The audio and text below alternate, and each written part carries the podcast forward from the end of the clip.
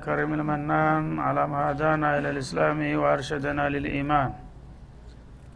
وأنزل هذا القرآن الكريم بالبرهان وأرسل لنا أفضل الرسل بأفصح اللسان. فله الحمد والشكر على هذه النعم العظيمة والآلاء الجسيمة. والصلاة والسلام على خير خلق الله وخاتم رسل الله الذي قال ما اجتمع قوم في بيت من بيوت الله يتلون كتاب الله ويتدارسونه فيما بينهم إلا نزلت عليهم السكينة وغشيتهم الرحمة وحفتهم الملائكة وذكرهم الله في من عنده وعلى آله وصحبه ومن اهتدى بهدي وبعد. فقد وقفنا في الدرس الماضي عند قوله جل وعلا من سورة آل عمران ومن أهل الكتاب من إن تأمنه بقنطار يؤديه إليك. ومنهم من إن تأمنه بدينار لا يؤديه إليك إلا ما دمت عليه قائما. الآية فلنبدأ من هنا. أعوذ بالله من الشيطان الرجيم. ومن أهل الكتاب من إن تأمنه بقنطار يؤده إليك. ومنهم من إن تأمنه بدينار لا يؤده إليك إلا ما دمت عليه قائما. ذلك بأنهم قالوا ليس علينا في الأميين سبيل ويقولون على الله الكذب ويقولون على الله الكذب وهم يعلمون بلى من أوفى بعهده واتقى فإن الله يحب المتقين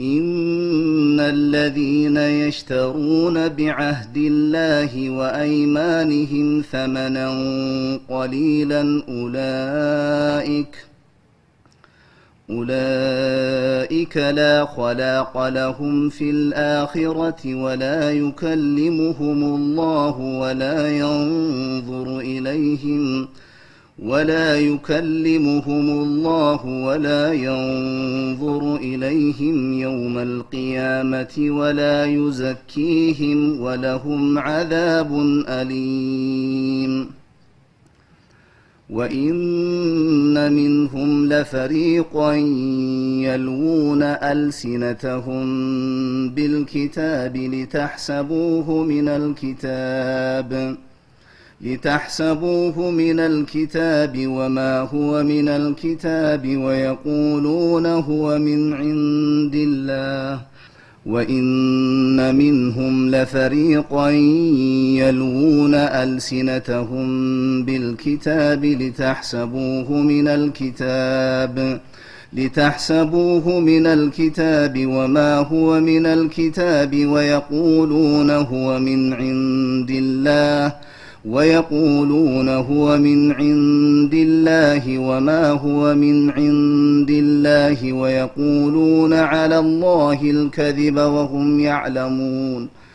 ما كان لبشر أن يؤتيه الله الكتاب والحكم والنبوة ثم يقول للناس ثم يقول للناس كونوا عبادا لي من دون الله ولكن كونوا ولكن كونوا ربانيين بما كنتم تعلمون الكتاب وبما كنتم تدرسون.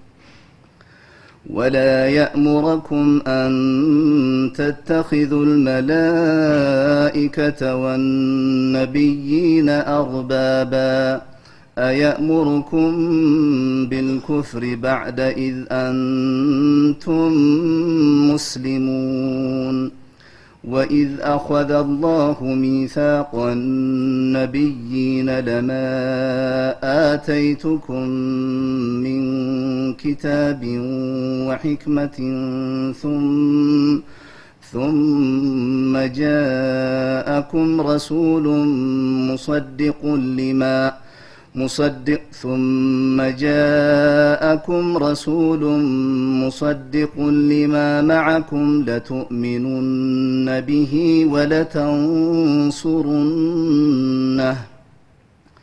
قال أأقررتم وأخذتم على ذلكم إصري؟ قالوا أقررنا. قال فاشهدوا وأنا معكم من الشاهدين.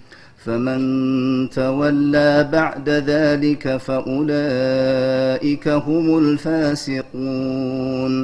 أفغير دين الله يبغون وله أسلم من في السماوات والأرض طوعا وله أسلم من في السماوات والأرض طوعا وكرها وإليه يرجعون.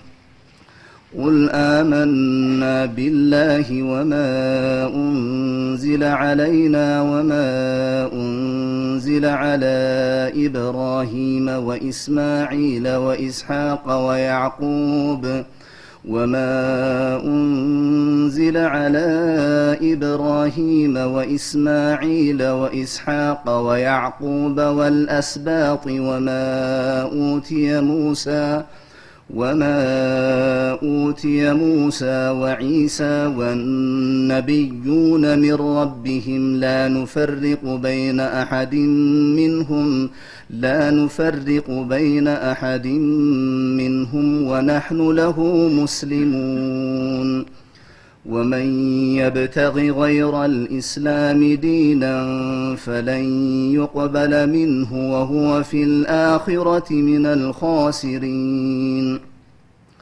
كيف يهدي الله قوما كفروا بعد إيمانهم وشهدوا وشهدوا أن الرسول حق وجاءهم البينات والله لا يهدي القوم الظالمين. أولئك جزاؤهم أن عليهم لعنة الله والملائكة والناس أجمعين. خالدين فيها لا يخفف عنهم العذاب ولا هم ينظرون. إلا الذين تابوا من بعد ذلك وأصلحوا فإن الله غفور رحيم.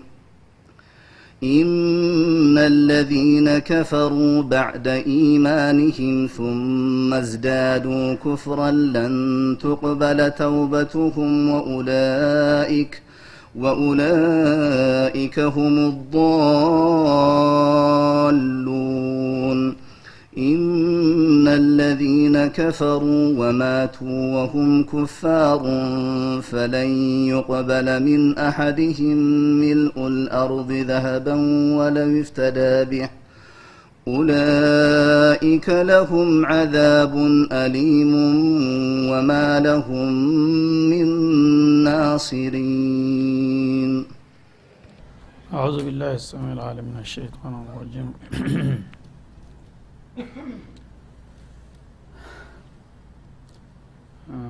እሺ ባለፈው ደርሱ በሚቆምበት ጊዜ ትንሽ ወቅት ስላለቀ ፈጠን ብለን በትርጉም ብቻ ያጠቃለልናቸው ሁለት አያቶች ነበሩና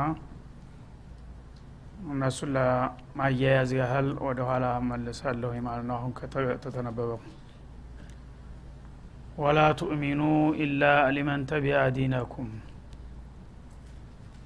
ስለ አህለል ኪታቦች ተንኮል በተለይም ስለ የሁዶች እያወሳ ነበረ ያለው ማለት ነው።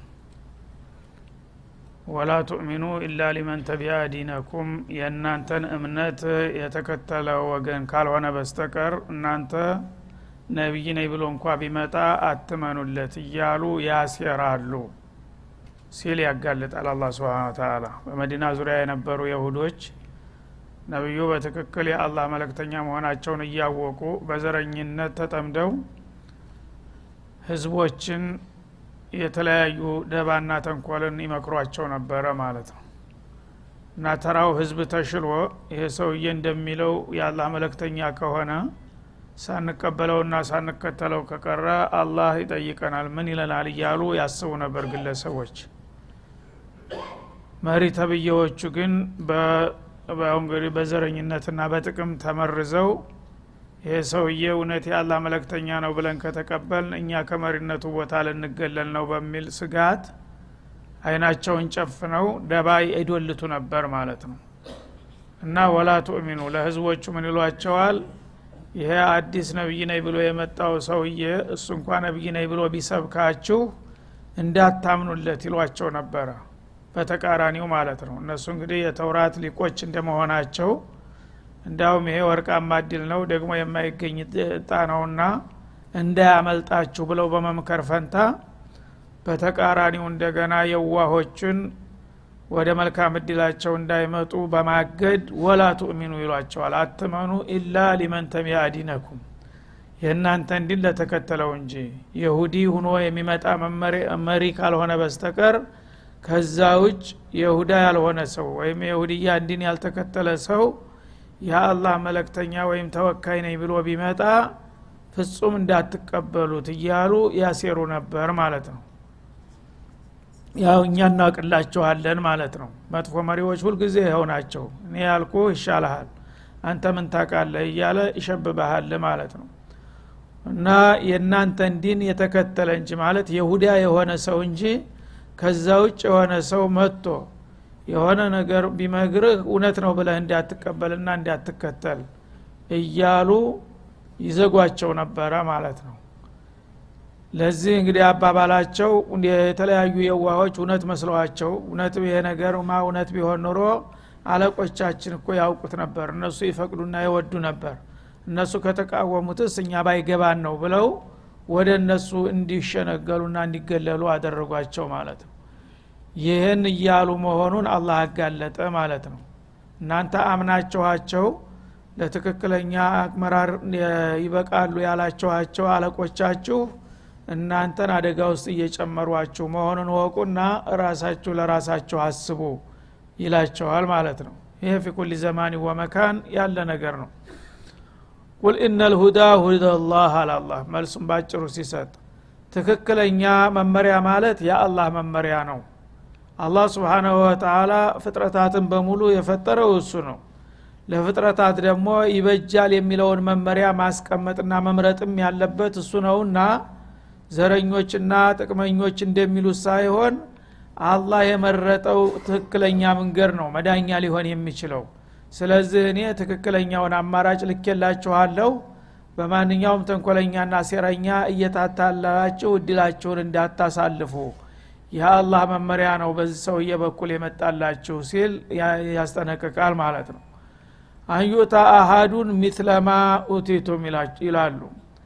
ቁል ኢነ ልሁዳ ሁደላህ ትክክለኛና አማራጭ የሌለው ቀና መመሪያ ማለት የአላህ መመሪያ ነው። ይህ የአላህ መመሪያ ደግሞ በነቢዩ መሐመድ በኩል አለህ ሰላቱ ወሰላም የተላከላችሁ እንጂ የእናንተ ሴረኞችና ዘረኞች የሚያቀነቅኑት ወሬ አይደለም የመዳኛው አቅጣጫ በላቸው ይላል።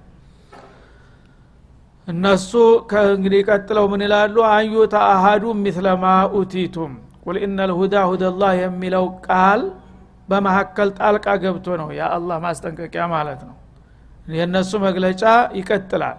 መጀመሪያም ብለው ነበር ወላ ቱእሚኑ ኢላ ሊመን ተቢአ ዲነኩም ብለው ነው የተነሱት። የእናንተን ዲን የእናንተን እምነት ያልተከተለ ሰው ሀቅ ነው ብላችሁ እንዳታምኑለትና እንዳትከተሉት ይላሉ። አንዩእታ አሃዱ ሚስለማ ኡቲቱም እናንተ የተሰጣችሁትን እድል አይነት ተናንተ ውጭ ሌላ ሰው ይሰጣል ብላችሁ እንዳታምኑ ይሏቸዋል ማለት ነው። ስብናላህ መልካም እድል ከሆነ በይሁዳ ብቻ ነው መምጣት ያለበት። ከዛ ውጭ ሁኖ ማንም ጎሳ እኔ መልካም እድል ይዤ መጣሁ ንቡዋ ተቀበልኩ ቢል እንዳትሰማው ብሎ ያድምበታል ማለት ነው። እና አላህ ስብሓን ተላ ይሄ መግለጫ በጣም አደገኛ ከመሆኑ የተነሳ የራሱን ማስጠንቀቂያ በሁለቱ አረፍተ ነገር መካከል ጣልቅ አስገባ አላ ስብሓን ወተላ እነሱ እንዲህ ይበሏቸው እንጂ ቁል ኢነ ልሁዳ ሁደ ላህ አለ። እንዲህ አይነቱን የሰረኞችና የዘረኞች መግለጫ ጆሮ አትስጡት። መዳን ትፈልጋለህ መዳን የምትፈልግ ከሆነ የመዳኛው መንገድ የአላህ መንገድ ብቻ ነው። እሱ ደግሞ በመሐመድ በኩል እንጂ እነሱ የሚሉት አይደለም ሲል በመካከል ጣልቃ አስገብቶ ነው የራሱን ማስጠንቀቂያ ማለት ነው። እነዚ አንዩታ አሀዱ ሚትለማ ኡቲቱም የሚሉት የሁዶቹ ናቸው እናንተ የሁዶች ተጥንት ጀምሮ ያው በብዙ ነብያት እየተቀባበለ የመጣው እምነታችሁ ይሄ ብቻ ነው የመዳኛው አቅጣጫ። እና አሁን ደግሞ ሌላ አዲስ ተረኛ መጣ ብላችሁ እውነት መስሏችሁ ከኛ ውጭ ወደ ሌላ እንዳታመለክቱ በማለት የሚያሰሩትን ነገር አላህ ስብሓናሁ ወተላ አጋለጠ። እና ከእናንተ ውጭ ማንም ሰው የመጨረሻውን የንቡዋ እድል ይሰጠዋል ብላችሁ እንዳታምኑ ይሏቸዋል ማለት ነው። አው ዩሓጁኩም ዕንደ ረቢኩም። ይህም በሚሏቸው ጊዜ አሁንም ተራ የዋሆች ተነዛ ተሽለው ይሄ ነገር ምናልባት እናንተ እንደምትሉት ሳይሆን ቀርቶ አላህ መርጦትና ልኮት ከሆነ ነገ እኮ አላህ ፊት ሊፋረድን ይችላል ይሄ ሰውዬ። ጌታ ፊት ያው መለክትህን አድርሸላቸው ሳይቀበሉኝ ቀሩ እነዚህ ሰዎች ብሎ ከከሰሰንና ለፍርድ ካቀረበን ምን ይበቃናል? ሲሏቸው አሁንም መልሱ ምን ሆነ? አው ዩሃጁኩም ዕንደ ረቢኩም ወላ ቱእሚኑ አን ዩሃጁኩም ዕንደ ረቢኩም። ከእናንተ ውጭ የሆኑ ወገኖች ጌታ ዘንድ ከሰው ይፋረዱናል ብላችሁ ይሄ ማስፈራሪያ ቢሰጣችሁም አትመኑት። እንደዚህ ነገር የለም ይሏቸዋል ማለት ነው። ተነጭራሹ ግግም ብለው ማለት ነው። ማንም አይጠይቃችሁም ማንም አይከሳችሁም። እነሱ ደግሞ እነማን ናቸውና ነው እናንተን ጌታ ፊት ከሰው ለችግር ሊያጋልጧችሁ የሚችሉት። በእኛ የሆንባችሁ እመኑን ምንም ችግር የለም ማንም አይከሳችሁም ይሏቸዋል ማለት ነው። ቁል ኢነ ልፈضለ ቢየድላህ አላላ እና ይሄ ሁሉ ችግር ምንድን ነው እነሱ ቀደም ሲል የተሰጣቸውን እድል በተግባር ጥለውት እያሉ በስም ግን መተውን መላቀቁን ስላልፈለጉ ነው። እና እንግዲህ አላህ የሰጣቸውን አማና ተውራትን እንደ መመሪያ ቢቀበሉና ቢከተሉት ኑሮ ተውራት ራሱ ይጋብዛል። የሚመጣው ተረኛ ነብይ ሲመጣ ተቀበሉና ወደዛ ተሸጋገሩ እንጂ በእኔ ብቻ ተወስናችሁ ቁጭ በሉ አይልም። ግን ያን ሁሉ ትተውታል ማለት ነው። ስሙም ብቻ ግን ናህኑ ሻዕቡላህ አልሙክታር እኛ አላህ የመረጠን ዘሮች ነን። በንተኛ ውጭ ምንም ማንም ሰው ሊመጣና ነቢይነትን ሊያበስር አይገባም የሚል አቋም ይዘዋል ማለት ነው ለዛ አባባላቸው አሁንም አላህ ምን አለ? ቁል ኢነ ልፈضለ ቢየድላህ ይሄ ትሩፋት እኮ መልካም እድል በአላህ እጅ ነው። ለእናንተም የሰጣቸው አላህ አይደለም እንዴ? ታዲያ ለእናንተ የሰጠ ጌታ ለሌሎቹ ስም አይሰጥበት ምን ምክንያት አለው በላቸው ይላል። እንግዲህ ይህን ነገር እኛው ራሳችን ቆፍረን ፈጥረ ነው የምትሉ ከሆነ ይሄ ሌላ ጉዳይ ነው። ግን ማን የሰጣችሁ? ይህ ተጥንት ጀምሮ ተውራትን በርካታ ነቢያትን በእናንተ ዘረግንድ እንዲመጣ ያደረገው ይህን ትሩፋት ናጸጋ ያጎናጸፋችሁ ማን ነው ብለህ ብጠይቃቸው አላህ ነው ነው የሚሉት። ይህ ከሆነ ታዲያ አላህ ለአንድ ጎሳ በአንድ ወቅት አንድ ድል ከሰጠ ለሌላው ደግሞ በሌላ ጊዜ ቢሰጥ የሚከለክለው አለ ወይ? የአላህ ትሩፋት በአላህ ስልጣን ስር እስከሆነ ድረስ ለፈለገው ያድለዋል። አንድ ቀን ለአንዱ ሌላ ቀን ለሌላው ቢሰጠው ምንድ ነው ችግሩ? እና እኛ ብቻ ነን ሁልጊዜ እድለኛ መሆን ያለብን የምትሉት ይሄ ከዘረኝነት በስተቀር ሌላ ምን ትርጉም ይኖረዋል? አላህ ፍጥረታቶች የሁሉ ጌታ ነው። ሁሉን የፈጠራቸው እሱ ነው። እድላቸውንም የሚያድላቸው የሚያከፋፍላቸው እሱ እስከሆነ ድረስ ትናንትና ለእናንተ አባቶች ለእናንተ አያቶች የሰጠውን እድል ዛሬ ደግሞ ለሌሎቹ እድል ላልደረሳቸው ቢሰጣቸው ምንድ ነው ችግሩ በላቸው ይላል። ወላሁ ዋሲዑን አሊም አላህ ዋሲዑ ልፈضል አላህ ትሩፋቱ ሰፊ ነው። በመሆኑም ለሁሉም ህዝቦች ያድለዋል ማለት ነው። እንደገና ደግሞ መታደል የሚገባቸውን በየዘመኑና በየሀገሩ ያቃል እሱ።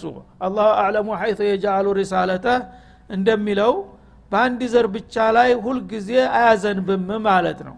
ለአንዱ የፈለገውን ይሰጠዋል በሌላ ጊዜ ደግሞ ለሌላው እገል የሚገባዋል ብሎ የሚያውቀውን እድል ይሰጠዋል እናንተ ግን ሁልጊዜ በአንዲት ብሔረሰብ ብቻ ላይ ነው የእሱ ጸጋ መንቆርቆር ያለበት።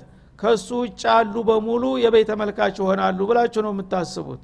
ይሄ ደግሞ የአቂሎች አስተሳሰብ አይደለም ሰብአዊ አስተሳሰብም አይደለም። ሰው ሁል ጊዜ አንዱ ብቻ መብላት አለበት ሌላው ጦም ማደር አለበት ብሎ ማሰብ አይገባ አንዱ ብቻ ባለስልጣን ሆኖ ዘር መንዝር ውስጥ ተዘላለም መቀጠል አለበት ሌላው ሁልጊዜ ተገዥና ታዛዥ መሆን አለበት ማለት የጤናማ አእምሮ አስተሳሰብ ሊሆን አይችልም እንኳን በአላህ ሚዛን ይቅርና ማለት ነው። እንግዲያውሳ ሁሉም የአላህ ፍጡር እስከሆኑ ድረስ ሁሉም እድል ይደርሳቸዋል። ለአንዱ በአንድ ወቅት ሰጠው ተሰጠው ለምን ሰጠው አይባልም። ሌላው ደግሞ በተራው ተመጣ ያም ደግሞ አንተም የጌታ ባሪያ ነህና የጌታን ጸጋ ብታገኝ ምን ችግር አለ? ማለት እንጂ ሁልጊዜ አንዱ ወገን ብቻ ሙጭኝ ብሎ ከኔ ውጭ ያለው አፈሪ ብላ የሚባል ነገር ይሄ ተቀባይነት የለውም ይህ ነውና የሁዶችን የመረዛቸውና አለምን እንደዚህ ሁልጊዜ የሚያመሳክሉት ይህንን እወቁና ተጠንቀቁ ነው የሚለው አላህ አበክሮ። ዛሬ ያለው ጥንቅጥ ሁሉ ከመምጣቱ በፊት ትናንትና ይሻላል በተባለበት ጊዜ ነቢዩ ባሉበት ጊዜ አለ ሰላቱ ወሰላም እንደዚህ ነበረ የእነዚህ ሰዎች አቋም ማለት ነው። ዛሬሳ? ዛሬማ ከዛ በብዙ ጥፍ የጨመረ ነው ተንኮላቸው ማለት ነው። እና ይህንን እንድናውቅና ሁልጊዜ በጌታ መመሪያ የእነሱን ተንኮል መከላከል እንድንችል ነበረ ይሄ መመሪያ የወረደልን። ግን እንዳለመታደል ሆኖ እኛም እየተንሸራተትን ሄደን ከእነሱ ግር ወድቀን መመሪያውም ተረስቷል ተትቷል ማለት ነው። አላህ ግን ሁልጊዜ ይሄ ኪታብ እስካለ ድረስ እናንተ ሁልጊዜ ክብራችሁን አታጡም ነበረ ያለን። ኪታቡንም ጣልን ተመቸናቸው አሁን እንደፈለጉ ይነዱናል ማለት ነው። የክተሱ ቢራህመቲህ መየሻ እና አላህ ስብሓንሁ ወተላ በጸጋው የፈለገውን ይመርጣል አለ። ይሄ እንግዲህ ማንም ሰው ሊከራከር ሊጠራጠር የማይገባው ጉዳይ ነው። የዓለም ባለቤት ፈጣሪ አንድ አላህ እስከሆነ ድረስ በገዛ ግዛቱ ሰማይም ምድርም ባህርም የብስም ምስራቁም ምዕራቡም የሱ እስከሆነ ድረስ ከጸጋው የፈለገውን ለፈለገው ያድላል ነው የሚለው። እና ትናንትና ለይሁዳ እድል ሰጥቶ ከሆነ ቀጥሎ ደግሞ ለነሷራው ሰጠ ማለት ነው። ቀጥሎ ደግሞ ለሙስሊሞቹ ሰጠ ይህ ምንድን ነው ችግሩ? ሁሉም ደግሞ የአደም ልጆች ናቸው። በዘረግ እንዲከታየ ጥቁሩ ብትለው ነጩ ብትለው ምስራቁ ምዕራቡ የሚለያይበት ምክንያት የለም። ስለዚህ አንድ ቀን ለአንዱ የሰጠውን እድል በሌላ ቀን ደግሞ ለሌላው ቢያዛውረው ምንድን ነው ችግሩ? አንዱ ሁልጊዜ ሙጭኝ ብሎ ከዛ ውጭ ያለው ሁሉ ዋጋ ቢስ ነው የሚልበት ምክንያት ሊኖር አይገባውም። ይህን የሚሉ ተንኮለኞችና ዘረኞች ናቸውና እወቋቸውና ተጠንቅቋቸው ነው የሚለው አላ ስብን ወተላ ወላሁ ዙልፈضል ልዓظም አላህ ደግሞ የታላቅ ትሩፋት ባለቤት ነው። ትሩፋቱ ጠባብ አይደለም። ለአንድ ወገን ብቻ አስተናግዶ ሌላውን የሚረሳ ሳይሆን ሁሉንም የሚያካትት ነውና ሁሉንም በየተራው በሰጠሁት ጊዜ አመስግኖ መቀበል በነፈኩት ጊዜ ደግሞ መቆጣትና ማኩረፍ በሌሎቹ ላይ የበላይነትን ማሳየት ችግር መፍጠር አይገባውም ነው የሚለው ግን ይህንን እንግዲህ የማይዋጥላቸውና የማይጥማቸው አሁንም እየቀጠሉበት ነው ሙስሊሞች ደግሞ የጌታቸውን መመሪያ ቢቀበሉና ቢከተሉ ኑሮ መፍትያቸው ቅርብ በሆነ ነበር ማለት ነው هذا وصلى الله وسلم على